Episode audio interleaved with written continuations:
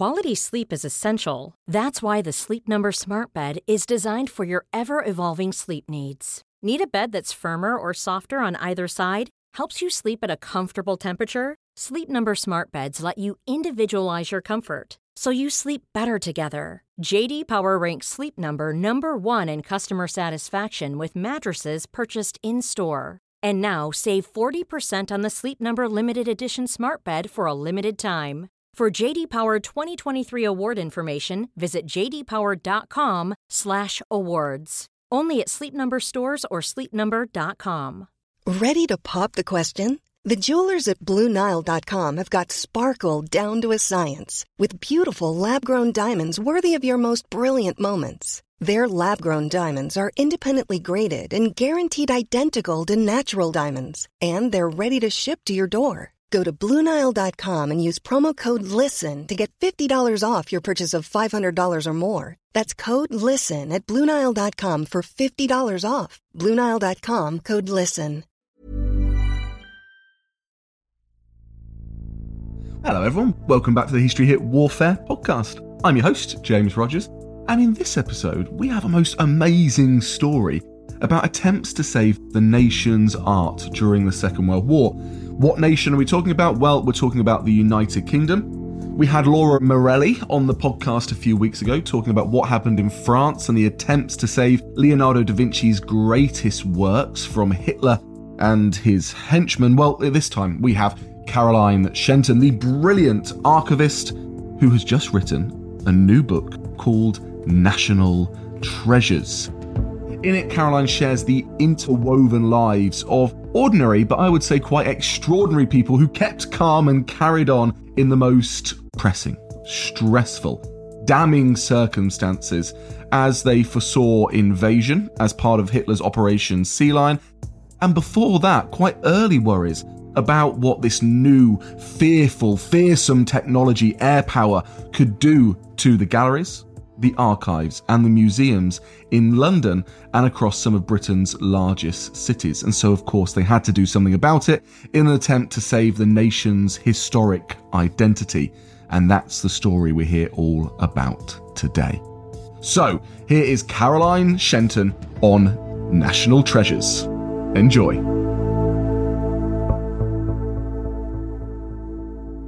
Hi, Caroline. Welcome to the History Hit Warfare podcast. How are you doing today? Fine, thank you, James. Really pleased to be here. Yeah, we're really happy to have you on the podcast. Where in the world are you? I'm in Cambridge city centre in England. Wonderful. That is my backyard. I am I'm from Peterborough originally. Oh. Great rivalry there between the two football teams, between Peterborough and Cambridge, and I could sing a song that is not suitable for younger listeners. Are you engaged much in the football life of Cambridge, Caroline? Probably it's fair to say zero. Zero. Okay, all right. Well, you might be doing other things there that some might argue, those who listen to this podcast perhaps, are slightly more important. Perhaps writing important books about vital histories of the Second World War. Would that be fair to say? Well, certainly my latest book is about a really important part of the Second World War, which is largely forgotten. Largely forgotten. That's what we like here on this podcast we like to say we're on the front line of military histories. I actually really think that this one is largely forgotten. It's not a topic I'd really heard too much about until we had last month, we had Laura Morelli on the podcast, and she spoke to us about the Nazi hunt for the Mona Lisa and this crazy story of how it was chased all around France and hidden in different monasteries and great manor houses and salt mines. And I wanted to hear more about this and in the context of different countries.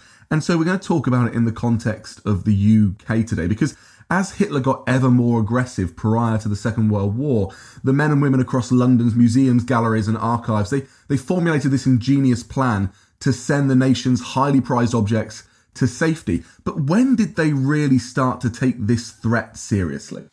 Well, what's really fascinating is that the very first actions took place the same week that Hitler came to power in 1933, when a top secret cabinet subcommittee of the ARP Precautions Committee was pulled together and comprising the directors of London's main museums, galleries and archives started to think about what would happen in the event of war. So that seems extraordinarily prescient today, doesn't it?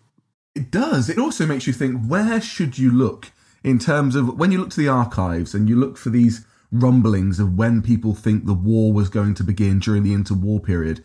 Should you look in the, the highest level policy meetings or should you look in perhaps some of the stranger places? Because I think it's fair to say this would be a stranger place to look for warnings for war, wouldn't it? Well, the records are at the National Archives. Well, the, the, central records are in the National Archives at Kew, of course, amongst the work department, which is the Office of Works, the government department charged with finding requisitioned accommodation for a whole host of government functions. But then, of course, there are the local records in the museum and gallery's own archives as well, which I drew on, and then people's own memoirs and letters and so on, some of which have been published and some of which haven't. So it wasn't difficult to find stuff. No, but if you were looking for the signs that war was was coming, it wouldn't be the first place you look, perhaps. And I'm just wondering what made them think that this was necessary. Is this a kind of broader planning precaution, like how do you collect taxes in the event of nuclear war? Or were they specifically worried about the threat and the rise of fascism and Hitler? I mean, there had been a defence subcommittee since 1924 tasked with keeping an eye on what might happen next time round. This is the generation who'd survived the First World War. And there was, I think, a really strong sense that something was going to happen in the future. So all the way through the 1920s, the government was keeping tabs on what the civilian response ought to be. And then 1933 came along and all of a sudden the Air Raid Precautions Committee, which had been set up, started to spawn a series of these smaller working groups looking at the specific threat. And people's perceptions in the 1930s, certainly in the UK, was that there was going to be an aerial bombardment of the capital as soon as any war was declared. That was the preoccupying worry for everybody. And that, again, for this generation that had lived through the First World War, that that aerial bombardment, that lightning strike was going to be combined with poison gas.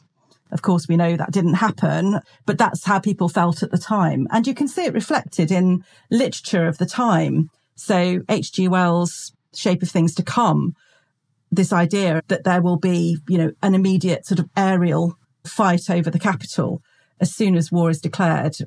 That's a central part of his novel. And even something like The Hobbit, even a children's book like The Hobbit, Smaug, the dragon in Hobbit, who suddenly descends upon Lake Town, can be seen in that same light as well, published in 1937. So there was this major preoccupation with future war being likely to come from the air. And therefore, what are we going to do to protect national treasures in our galleries, museums, and archives?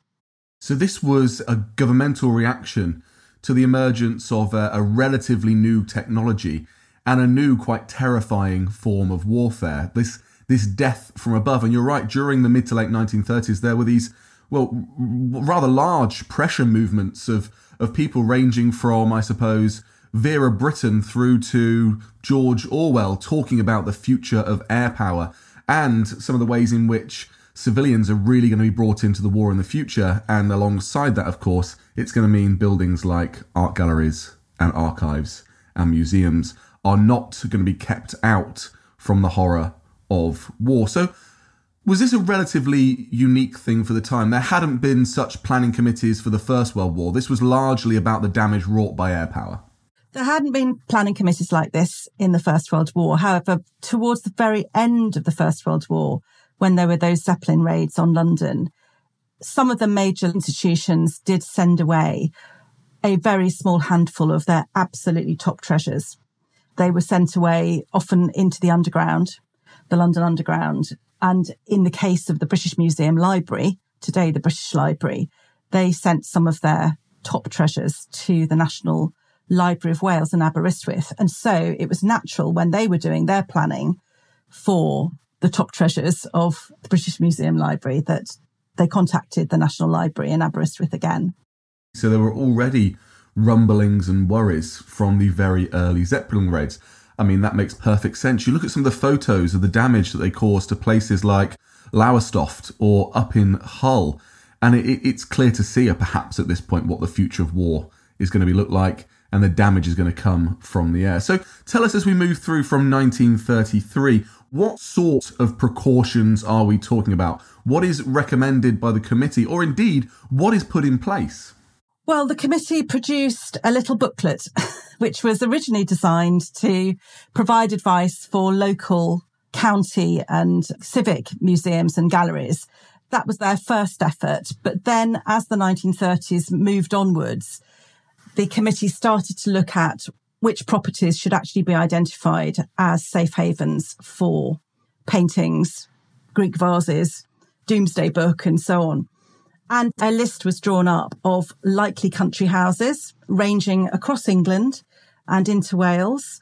Museum directors, however, had leeway to make their own arrangements as well. So, for example, Kenneth Clark at the National Gallery decided not to go down the country house route. He decided to go straight to Wales and book to the National Galleries uh, paintings into a couple of places on the north coast near Bangor. So Penrhyn Castle near Bangor and also Bangor University as well. So there was quite a mixed response, but by the time of the Munich crisis, which really provided a dress rehearsal for their plans, most of the museums had a pretty good idea of what they would do.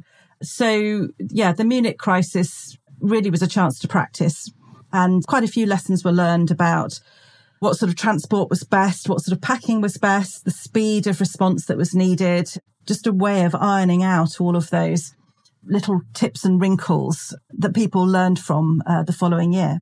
So Chamberlain brings about a short lived peace over that period, and, and some people sleep a long and peaceful sleep over those weeks. But those who are planning, those who are trying to see whether or not there is going to be this long and rumbling air raid coming across that will destroy these key and, well, national treasures, I suppose that we could call them, couldn't we?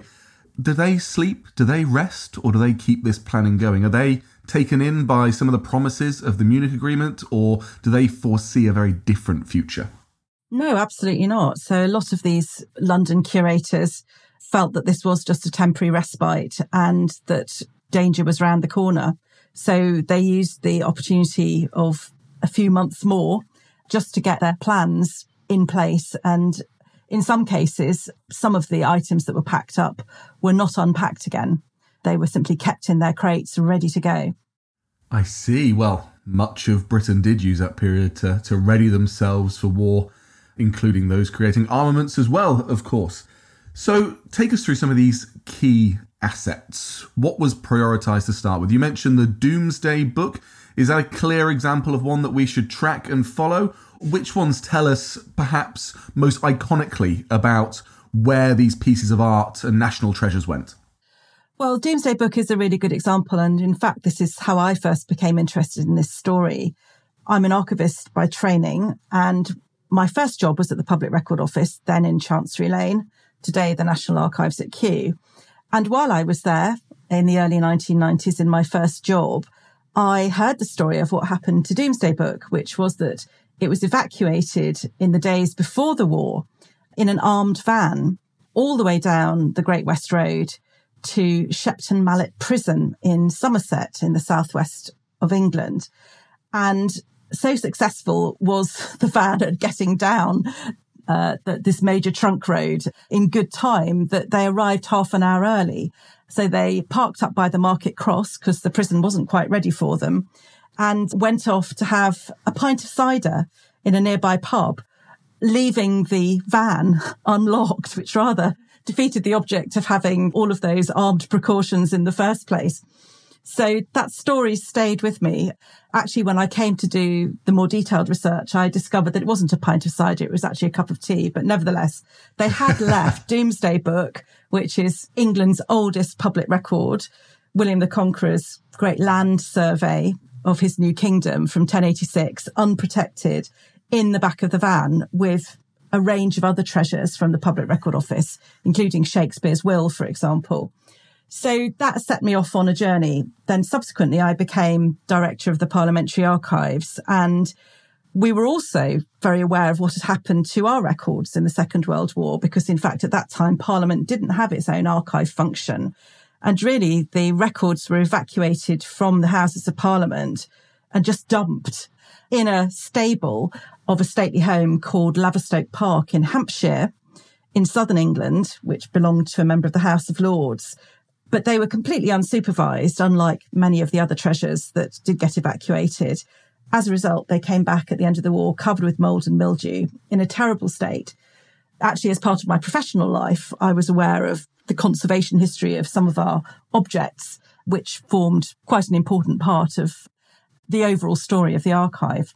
So it was stories like that that set me off on this journey towards piecing together what about 12 national museums and galleries in London did during the war. It's really a sort of reverse monuments men story, if you like. It's really about this, this extraordinary band of eccentric curators, mild mannered civil servants, and frankly, metropolitan aesthetes who you wouldn't normally expect to get involved in the fighting, who actually, as a result of their activities, really became the front line of the Heritage War in England. Yes, I mean, they were definitely involved in the war effort in their own ways, although it sounds like some rather dodgy decisions were made. I'm sure if you met that member of the House of Lords today who shoved the parliamentary records in his barn, it might be a bit of a, a slap on the wrist. But a lot of them were taken better care of, weren't they? So, did archivists or researchers often stay with some of the, the most prized pieces? Was there somebody most physically stationed with them to take care of them and, and look after them? I know that the Mona Lisa, for example, in the context of France, had someone with it at all times in a lined box and um, wherever it was carried around the country. Is this the same for some of Britain's greatest treasures? Yes. So the curators from the museums would accompany the collections. They'd also take with them the museum warders, perhaps, who had been used to looking after the collections back in London, who'd been used to moving them around in the repositories or taking them off the walls and so on when they needed cleaning. So really mini teams from each of the galleries or museums headed out with their collections and ended up either living alongside them in the country houses where they ended up or billeted very locally in the villages close to where the items had been found a safe house. And it was a great opportunity really for many of the curators to study these objects in a way that they'd never had a chance to before. The experience of the National Gallery, for example, was that they were able to actually look up close on some of London's greatest paintings for a period of six years and really study them and catalogue them in detail.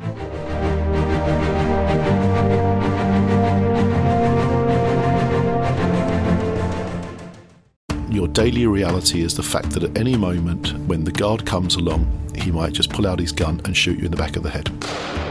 Imagine boarding a flight thinking you're heading on holiday but instead you get taken hostage by Saddam Hussein. All the tanks are in rows and they're all pointing their guns at us at the hotel. And I, have never seen anything like it in my life.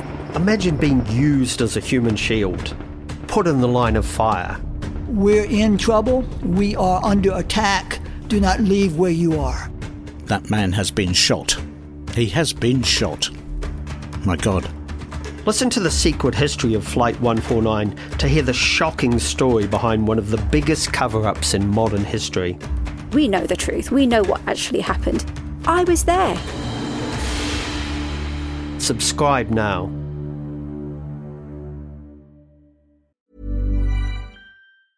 Normally, being a little extra can be a bit much, but when it comes to healthcare, it pays to be extra and United Healthcare makes it easy with Health Protector Guard fixed indemnity insurance plans. Underwritten by Golden Rule Insurance Company, they supplement your primary plan, helping you manage out of pocket costs without the usual requirements and restrictions like deductibles and enrollment periods. So when it comes to covering your medical bills, you can feel good about being a little extra. Visit uh1.com to find the Health Protector Guard plan for you. Hey, I'm Ryan Reynolds. At Mint Mobile, we like to do the opposite of what Big Wireless does. They charge you a lot, we charge you a little. So naturally, when they announced they'd be raising their prices due to inflation, we decided to deflate our prices due to not hating you. That's right. We're cutting the price of Mint Unlimited from $30 a month to just $15 a month. Give it a try at mintmobile.com slash switch. $45 upfront for three months plus taxes and fees. Promote for new customers for limited time. Unlimited more than 40 gigabytes per month. Slows. Full terms at mintmobile.com. Quality sleep is essential. That's why the Sleep Number Smart Bed is designed for your ever-evolving sleep needs. Need a bed that's firmer or softer on either side? Helps you sleep at a comfortable temperature? Sleep Number Smart Beds let you individualize your comfort so you sleep better together. JD Power ranks Sleep Number number 1 in customer satisfaction with mattresses purchased in-store. And now save 40% on the Sleep Number limited edition Smart Bed for a limited time. For JD Power 2023 award information, visit jdpower.com/awards. Only at Sleep Number stores or sleepnumber.com.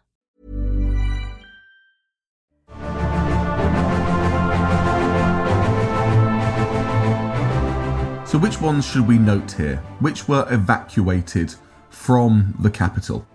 Some of the great treasures, well, let's take, for example, the banqueting house ceiling in Whitehall. Oh, wow. Rubens' great masterpiece, The Apotheosis of James I, commissioned by Charles I, James I's son, in 1636. And 13 years later, Charles stepped out of the windows of the banqueting house and onto the scaffold and was executed. But the ceiling survived. Well, that was under huge threat during the Blitz in the autumn of 1940. And having originally been planned by the Office of Works for that to stay in situ, it was decided no, that really, really had to move. But unfortunately, at the beginning of the 20th century, Rubens' canvases had been pasted to extraordinarily pasted to a plywood backing. So it wasn't possible to roll them up and get them out. And in fact, the panels that they were on were too big to get through the windows of the banqueting house.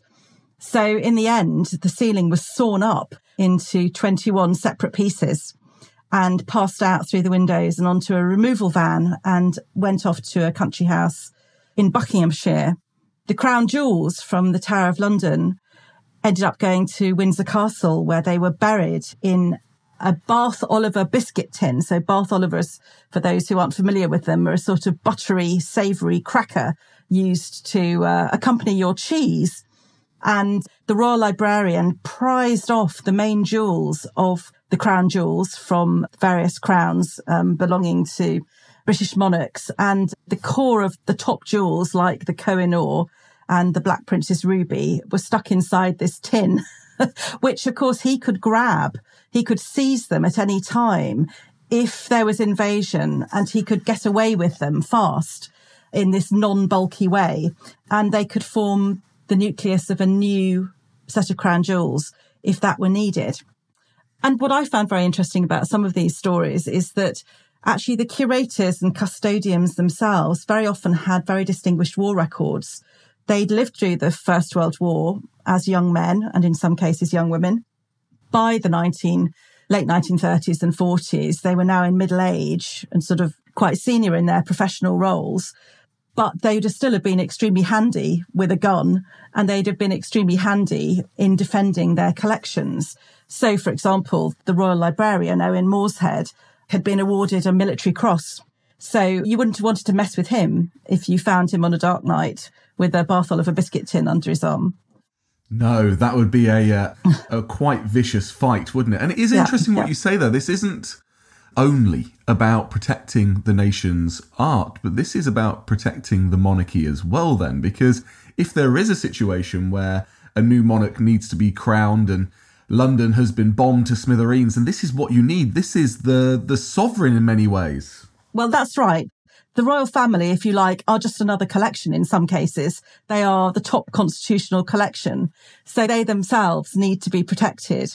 Some more than others. Some more than some more than others. um, but not just them, but also the regalia that goes with them, the the symbolic nature of kingship of, of monarchy needs to be protected as well for the future. So the crown jewels, yes, but also, for example, the coronation chair from Westminster Abbey, the great throne where the monarch is crowned, was evacuated to Gloucester Cathedral, where it was boarded up in a special shack and covered over with sandbags and grew mold, which then had to be removed in a panic when they realized what had happened. But the stone of Scone, which is the ceremonial piece of stone underneath the throne, uh, which again dated back to the Middle Ages and was part of the sacred nature of the throne, that was separated out from the throne and, and hidden in a secret vault inside Westminster Abbey as well. And the location was only known to two people in Canada, including the Canadian Premier, so that if Britain was invaded and overrun, the Canadians would know what had happened to the coronation chair. And should Britain then be liberated, they would be able to find it again. Wow. Because that was the plan, right? If Britain had been invaded, then everyone would be popping off to Canada. And I suppose you'd perhaps need to, uh, well, rebuild the monarchy and government over there. Yeah, that was the plan. But of course, evacuating everything across to Canada was just completely out of the question. That was something that the trustees of the National Gallery were trying to persuade Kenneth Clark to do with 2000 of the world's greatest paintings, you know, Turner's, Constable's, Van Dyck's, and all the rest of it. But that would have just been much too risky. So in the end, having as a first phase stored a lot of these collections above ground, there was a second phase around 1941 where a lot of these collections then went underground as well, went through a series of other moves. And in the case of the National Gallery, they moved into a mountain called Manod Mawr in the centre of Snowdonia in North Wales. A slate mine was converted for the use of the gallery and brick sheds with environmental controls in them were set up where the paintings could be stored in perfect safety. And a conservation studio was established there, a library and so on, and all done in total secrecy with the custodians and the curators uh, billeted uh, in the nearby town of Blaenau Ffestiniog. So that's uh, a rather extraordinary story as well. That is incredible, but it sounds like it's a little less about the threat of aerial bombardment and perhaps now a little bit more about the threat of Hitler's pending invasion, Operation Sea Lion. Is this now what they were worried about? About Nazis taking to the streets of Britain and hunting down some of these key pieces of, of art, of our history, of the archives, of, of everything that told the history of Britain? Yeah, I mean, there are three main risks, really. First of all, there's the bombing. And initially, it was thought that really the southeast was going to be vulnerable to that, but everywhere else would be less vulnerable. Of course, with the fall of France, that changed and the distance that the Luftwaffe would be able to get to expanded once they took over northern French aerodromes and in the Low Countries and Belgium and so on. And they could get as far as places like Liverpool, which then put North Wales into the picture as well. So everything stored in North Wales above ground suddenly potentially became in danger from aerial bombardment. So that's when the underground plans began. So that's one risk. There's another risk, which is that were there an invasion, then great art treasures might be seized, for example, for Goering's bloated personal collection of yes, Western absolutely. masterpieces, or if they were so-called degenerate art, you know, unsuitable topics, topics prescribed by the Nazis or by artists prescribed by the Nazis, then they may have been confiscated. They may have been deliberately destroyed. So that was another risk. And then there was a third risk, which was, if you like, almost as bad. And you, you sort of alluded to it there. This idea that Britain's national treasures might somehow be used to shore up the Nazi regime from a propaganda point of view, used to shore up a perverted racial ideology, such as happened, for example, with the Bayeux tapestry in France, when Himmler discovered that the Bayeux tapestry, you know, had come to light in Normandy. Um, that piqued the interest of him and the Ahnenerbe. And the Bayeux tapestry itself was subjected to scientific experimentation, really. It was unsewn. The interior was photographed extensively and x-rayed because it's not a tapestry, it's a, an embroidery with a fabric backing. So it's a sort of two layers of fabric. So that was unstitched, cameras put inside. It was heavily examined and researched. Then it was sewn up again which seems extraordinary. This amazingly delicate piece of textile uh, from the 11th century. And it was reclassified not as a, a Norman artifact, but as a Viking artifact and an example of Germanic culture. So, you know, you could see that happening to a number of great British objects, such as perhaps the Sutton Hoo treasure, which had just been excavated in the days before the war and had just been acquired by the British Museum and had gone into the London Underground in the days before the war. The Sutton Hoo treasure is perhaps the most important treasure hoard discovered in Britain ever. Uh, it's an Anglo-Saxon hoard of um, of armor, of wonderful decorative brooches and uh, grave goods. Basically, it was a whole ship discovered, or the outline of a ship was discovered in Suffolk, that's eastern England, in a field in eastern England under a burial mound. And the imprint of the ship remained in the sand and the actual grave objects were retrieved. And in fact, there's been a, a recent film on Netflix. If you've got Netflix, then I recommend The Dig with Ralph Fiennes, which is the story of the uncovering of the Sutton Hoo treasure. But it is now one of the, the great sites of the British Museum. And so you could see that potentially this wonderful collection from the pre-Norman era in Britain, the Anglo-Saxon era could have been used in a more sinister way than one would hope it would be. Because all of this can be turned and twisted towards a a sort of supremacist Aryan Nordism in many ways, I suppose. That idea that was core to Nazism as well going forwards, because the art and artifacts provide history, but that history can be twisted and turned and then provide that so called legitimacy for Nazi control over Great Britain through our seemingly common heritage, which in, in some ways, of course, is correct, and in many, many others is incredibly wrong.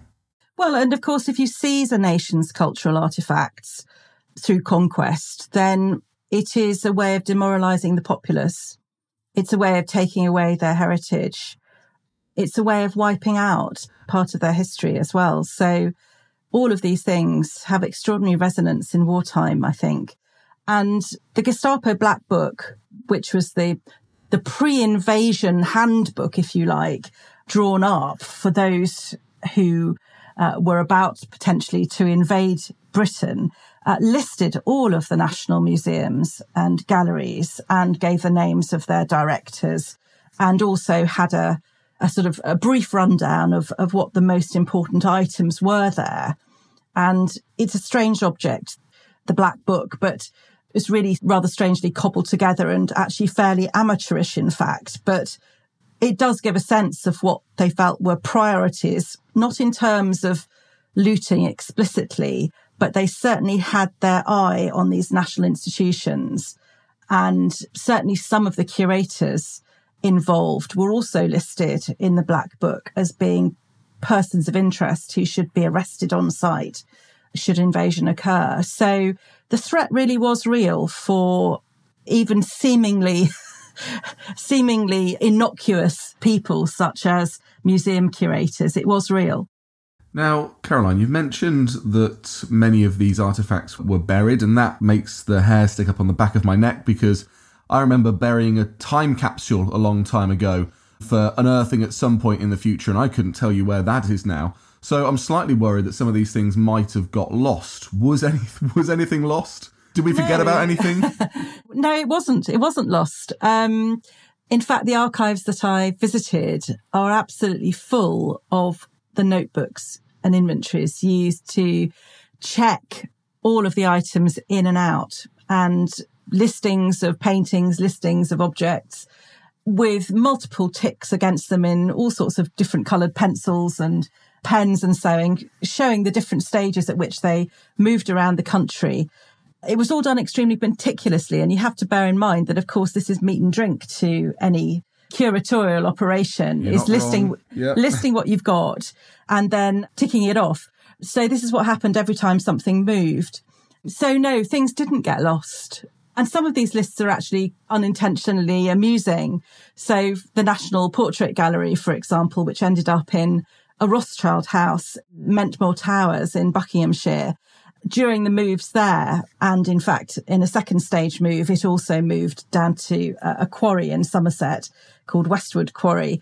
Um, different paintings that would never otherwise have been side by side as neighbours in the gallery found themselves side by side in the van. So, you know, you've got stern Mr. Gladstone beside a, a portrait of some sort of nubile, nubile 18th century courtesan or something like that. So it's quite, uh, well, I think it's quite fun to think of those moves being unintentionally hilarious. I hope that one day someone does an exhibition of the vans and you can curate just what was in each van and put them on the walls and see them all together again, reunited from their wartime experience. well, these were railway container vans, so sadly, I don't think they survive. but but what does survive actually, at the Amberley Museum in Sussex is one of the little container vans that were used inside the mountain in Snowdonia by the National Gallery and were pushed around on rails by hand deep into the mountain by the National Gallery warders when they wanted to move things around inside this repository, which was basically a quarter of a mile long. So uh, they made it easier to move things around by actually laying railway tracks inside the mountain. Was that the strangest place, would you say, that things were stored? Or were there stranger places that you've found as you've gone through your research? well, yes, mountains, quarries, stately homes, castles, the London Underground, which is where the Parthenon marbles went, better known perhaps as the Elgin marbles, although that's inaccurate. These were the main places where things ended up. But one or two curators did take things home to their own houses, actually, in the countryside. But no, I think a slate mine in Snowdonia is probably the most eccentric place things ended up. a purposely reformed and built slate mine just yes. for this. It's quite the effort. It really is. It's impressive yeah. stuff. Now, I suppose my final question has to be all of this effort, all of this movement across the country, did it work? Was there occasions where some of these archives were bombed out, were destroyed? And so, as a result, by moving these, did this amazing effort save some of our treasures? Yes, it absolutely did. All of the museums and galleries, the national museums and galleries in London were in one way damaged during the war. Um, the worst damage of the Blitz to those institutions was at the Tate Gallery, today Tate Britain, where if you walk along the side of the building, you can still see the pockmarks from the bombing. A whole wing of the Tate was just blown to pieces. The Imperial War Museum, somewhat ironically, itself had some of the worst damage. At the British Museum, an entire book repository was burned out on the worst night of the Blitz. Westminster Abbey took a direct hit right through the lantern over the central crossing. So yes, it absolutely is the case that had these items stayed in London, they would have perished. And for some of the museums, the damage was so great that it wasn't really repaired fully until the 1960s.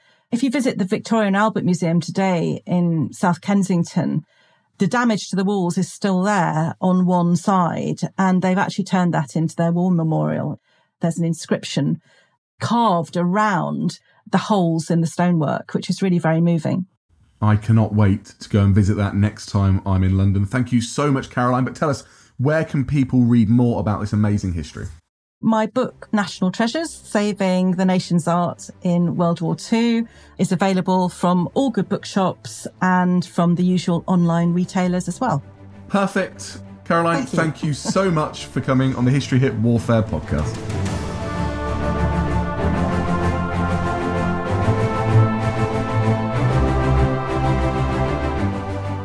Thanks so much for listening, and if you want more, you can now subscribe to our brilliant Warfare Wednesdays newsletter via the link in the show notes. Get cutting edge military histories delivered directly to your inbox each week, every week, for free. Enjoy.